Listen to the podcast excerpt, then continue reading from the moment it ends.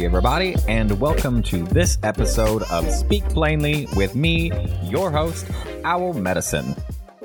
Today, we are going to be talking about the neurobiology of giving up. What exactly is it that's happening inside of us from a neurochemical, biochemical perspective when we throw in the proverbial towel? That's what we're going to be talking about today. I feel like this is fitting because it's January. We've all got our New Year's resolutions, and we just finished looking back at 2021. And I guarantee every single one of us started something that we wish we had finished, that we gave up on. And today, I'm going to try my best to share with you what I know about what's happening biochemically in those moments. All right, so in order to understand what's happening in these moments, we have to understand at least a little bit about what neuropeptides and um, neurotransmitters are involved and what they do. So, the first one we'll talk about is dopamine because everybody knows about dopamine. It's all over everywhere now. And we're all hearing about dopamine and dopamine hits, and there's a lot of information out there, but it's very generalized. And the generalized information can be useful. But for this, we're going to need to get a little bit deeper. So I'm going to explain a few things about dopamine that you may or may not, probably may not know. So, one of the first things that we got to talk about with dopamine is we talk about dopamine hits, but we don't talk about the ratios of baseline dopamines to the peak of that dopamine hit and how that affects us. So the ratio is extremely important. The ratio is how we experience dopamine. So if our if our baseline is at a good, healthy relative baseline and we ingest certain substances or do certain activities that boost dopamine, then we get a peak. With chocolate, for example, when you ingest chocolate, whatever your baseline level of dopamine is, it increases that about 1.5 times when you smoke nicotine, it actually increases it two and a half times, but it's very, very, very short lived. And any chain smoker will tell you that. it's very short lived. Um, I find it really interesting that smoking nicotine and cocaine both have the same amount of dopamine triggering response. They both move from your baseline to two and a half times what your baseline is. That's how much dopamine you experience when you ingest cocaine or you smoke nicotine. That's a lot because sex, which is like kind of the whole deal for any living organism, the goal of any living organism is to make more of itself, both in food, like finding food and ensuring its longevity, and in creating the next generation. And sex increases dopamine two times. Meth, however, increases dopamine 10 times from your baseline. Now, why is this important? Why is why is how much they move the and, and change your experience? Why is that so important?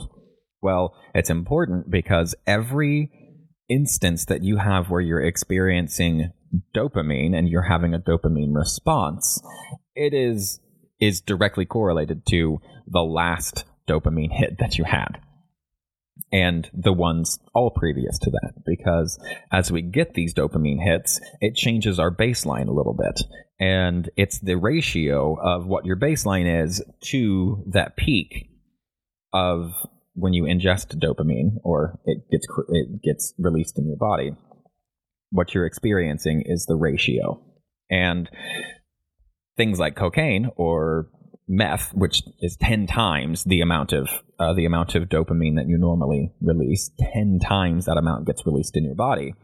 Well, no wonder meth is one hell of a drug because it releases 10 times the amount of dopamine, whereas sex releases two times the amount of dopamine. And that means it was so incredibly exciting and fun and dopaminergic that you have to that has to balance out which means you go from this 10 times peak to then you have to experience a 10 time low. Otherwise if you don't allow that 10 times low to come in your baseline is now shifted and it's shifted up which means all those things that that increase your dopamine if you haven't allowed for that lull for that that counterbalance of the peak of the dopamine then your baseline has been raised and whatever you do next isn't going to be satisfying. It definitely isn't going to be as, as satisfying as meth is because that was 10 times the amount of dopamine you could go eat uh, 10 bars of chocolate and it's still barely going to do anything.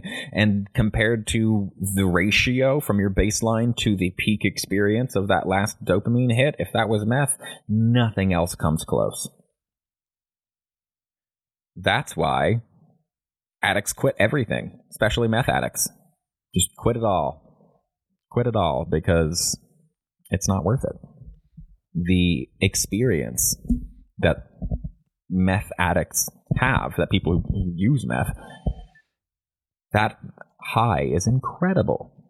And if you continue to chase that high, you're in for a really, really, really bad run because you're changing your baseline over and over and over again until your baseline is so high that nothing nothing helps and you everything that you everything you do your entire existence unless you're high is miserable so, when it comes to quitting, though, I've now explained how much certain behaviors and foods and drugs and things can affect your dopamine levels and that it's your the distance basically from your baseline to the peak of your last dopamine hit um, that's what we experience as the pleasure of it now, when we're quitting, why do you quit?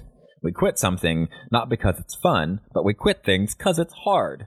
We quit things because they're not fun to do um, and they're difficult. And that is a bit more complicated in, in the biology. Uh, we have to talk about a few more. We have to talk about a few more neurotransmitters in order to have this conversation. So we can talk about cortisol, because we need to talk about stress levels. We need to talk about mostly epinephrine and norepinephrine and nociceptin. So epinephrine is adrenaline, norepinephrine is noradrenaline, and it's just a different name when it's in your brain versus in your body. And another really interesting piece about dopamine that you may not know that is extremely important if you're going to try to do anything with any of this information is that dopamine is just one part of a chain.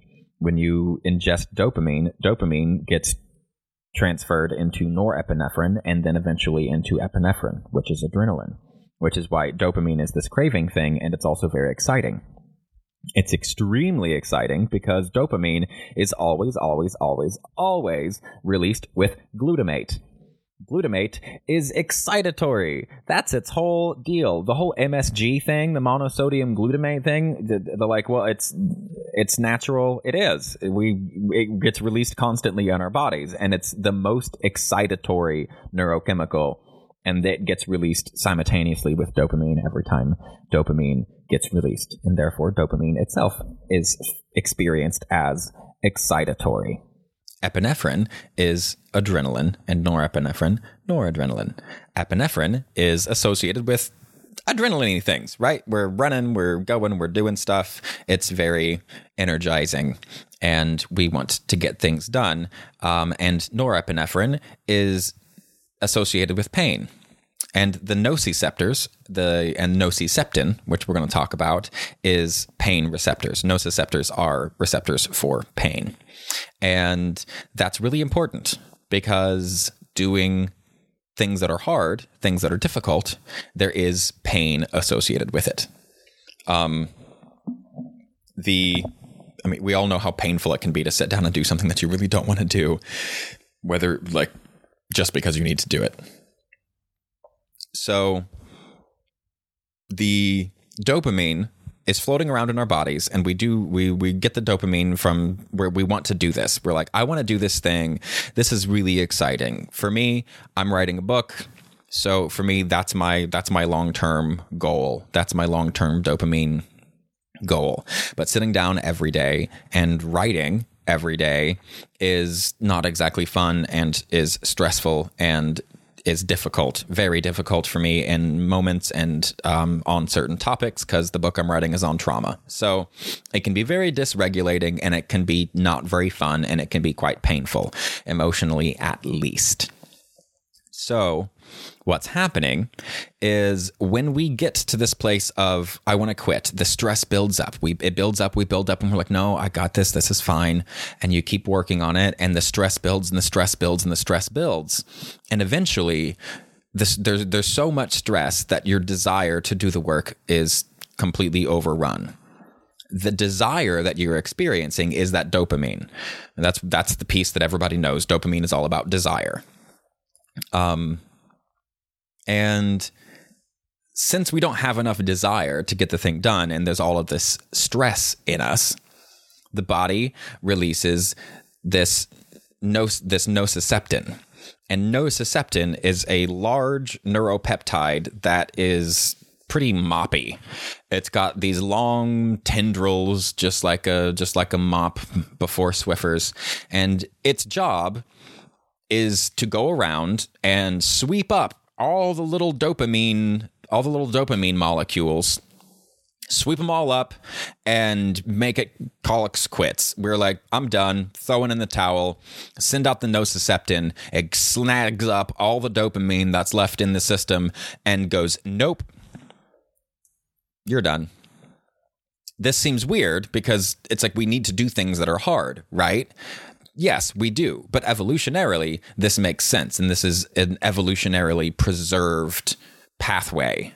It's it exists in all it exists in all mammals and most animals, period. These dopamine pathways do. So now you're all stressed out.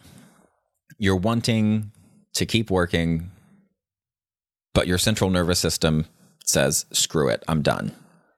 It sends out the nociceptin, and that nociceptin cleans up all the dopamine that's floating around in your system. And your dopamine is the is your sense of desire and uh, your anticipation for reward and all of that stuff. So what's happening is that your body is literally in enough pain, in enough stress that your central nervous system goes, that's enough wipe it clean, clears the dopamine out, and says, dude, you've done enough. You're going to hurt yourself. And that's the job of the nociceptin because there is absolutely an evolutionarily an evolutionary advantage to trying something, trying really hard, working hard at it, and it not working out. Eventually, you have to just cut your losses and move on and try a new tack. And that's the purpose of this nociceptin in the body, in the brain, rather. Um, so that's what's happening when we quit is these nociceptin neurons are going around and sweeping it up. Okay, well that's cool. So how do we stop that? How do we how do we not get those nociceptin um, pep- neuropeptides to float around and sweep up all the dopamine? Well, it actually turns out that having more dopamine in your system um, and associated with whatever you're doing is the key because your the desire that dopamine, as I mentioned before, goes from dopamine to norepinephrine, which helps to counter the epinephrine, right? So the dopamine goes from dopamine to norepinephrine, which is a soothing chemical, and then the epinephrine is another upregulating chemical. So it goes from dopamine to norepinephrine back to epinephrine, which means if we have that dopamine in us, it becomes norepinephrine. it's this ratio of norepinephrine to epinephrine in our in our central nervous system that determines whether or not the the neuropeptides are going to get released to go sweep all the dopamine up. If you have enough norepinephrine and enough dopamine, then the you will just get more excited and more excited and more excited and you'll still want to do it. But if you get more excited and more excited and there's not enough dopamine or not enough norepinephrine, the adrenaline and the epinephrine wins and it wins out so long that your body goes, This is unsustainable. I'm shutting this down. So that's that's it. That's the whole deal with with the neurobiology of quitting is it's not you. You're not weak. You're not pathetic. You're not a loser. Your central nervous system said, nope, I'm not doing this anymore. It is not a failure of yours when you quit something. When you're when when when we're young and like that gets gets buried in our heads and yes we have we have the free will and we can definitely grit our teeth and just stick to the grind and go through it. But I think it's really important to understand that for those of us who are having a really hard time when when you're really wanting to do something that's super important to you especially if you were a person who grew up with a lot of childhood trauma a lot of chronic stress in your life the stress response that you have is more dramatic than the stress response of people who had less traumatic childhoods or less chronically stressed childhoods and early lives.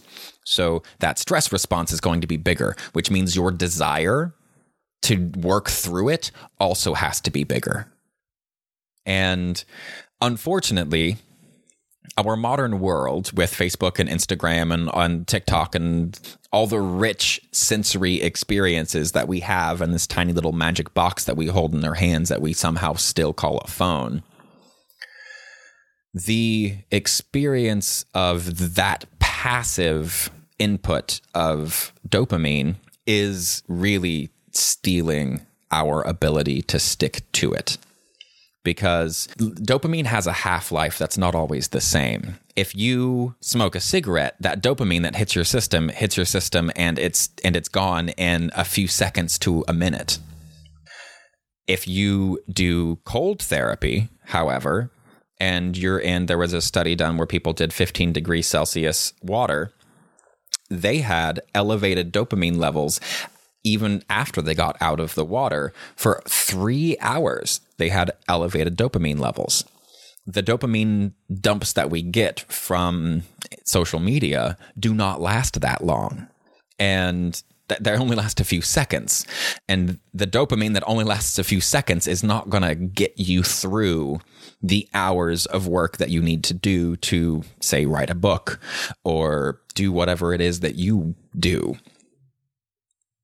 So, if being a modern human engaging in the world in the way that every other modern human engages with the world, which is via our phones, if doing that by the virtue of the way that those systems are built is actively undercutting our ability to do hard work, which that's exactly what I'm saying is the case. If that is the case, and I believe it is, how can we keep ourselves from quitting? If it's the if it's the central nervous system that's shutting us down and saying, "Nope, you're done. Go home." How do we how do we overcome that? How do we how do we tell our central nervous system to like, "Bro, chill." Well, that's going to go back to what I was talking about earlier in the episode and how we experience dopamine and our experience of dopamine, I guess I should say, is directly proportional to our most recent experience with dopamine. So if you start your day by scrolling through your phone, that is a rich sensory experience that will spike your dopamine because you're seeing beautiful people, beautiful places, inspirational quotes, memes that make you laugh or cry or think or whatever if you start your day with passive dopamine hits. You will spend your entire day getting passive dopamine hits because that's what dopamine does. Dopamine makes you want more dopamine. And however you got your dopamine last is how you want to get it again because that's the way our body is built. That's the way the system is built in all of us from our hunter gatherer um, ancestors. This is evolutionarily conserved, is the scientific term.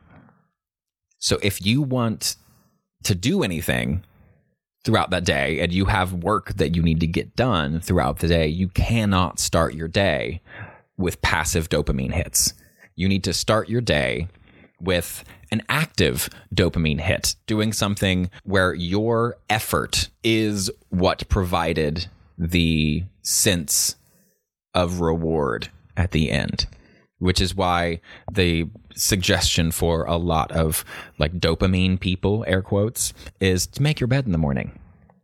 That's a really, really simple way for you to wake up, start your day off right, do some action, do some physical action that provides you with a sense of reward directly from your effort. That's the key. We have to tie reward back to effort.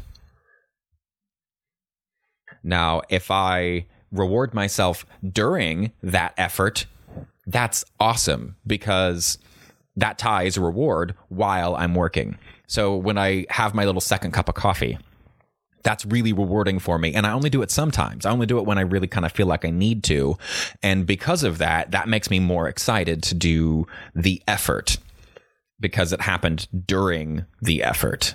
So, giving yourself little intermittent rewards during your effort is a great way to tie effort and reward together. But essentially, that's what has to happen because the effort is tied to the stress, the epinephrine. Um, and the desire to do the thing is tied to the dopamine. And if it's this dance between dopamine, norepinephrine, epinephrine, um, that all determines whether or not the neuropeptide nociceptin is going to be released to go around and sweep up all the dopamine and be like, dude, you're doing enough and it's not helpful anymore. So, those are a few ways that you can start to hack into your own central nervous system and control a little bit about dopamine this episode is tying together a bunch of things that I have covered in different other arenas. And it's really exciting for me because the like learning the processes biochemically have allowed me to create a framework that I can understand that these things are biological processes. There's a ramp up and there's a ramp down. There are rules that are followed. Um, that have to do with the ratio of baseline to peak experience of the dopamine saturation.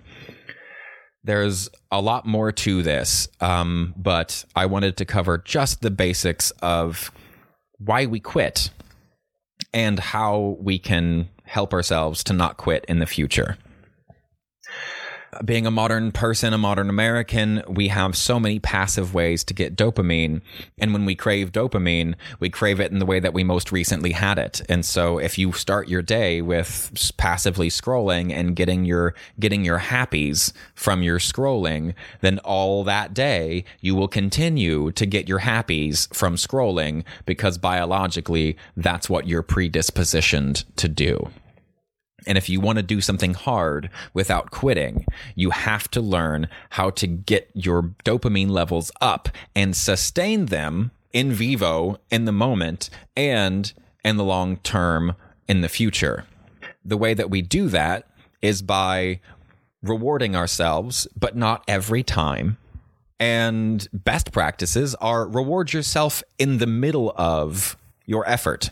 That's even better. Or if you're lucky enough to have a to have a wonderful spouse or roommate or friend or whatever that's there around with you in your physical space if they every once in a while bring you a little cup of tea or whatever while you're working that is going to absolutely skyrocket your desire to do the effort to achieve the goals that you want to achieve, even when your central nervous system is really riding that edge, flirting, going, mm, I don't know, girl.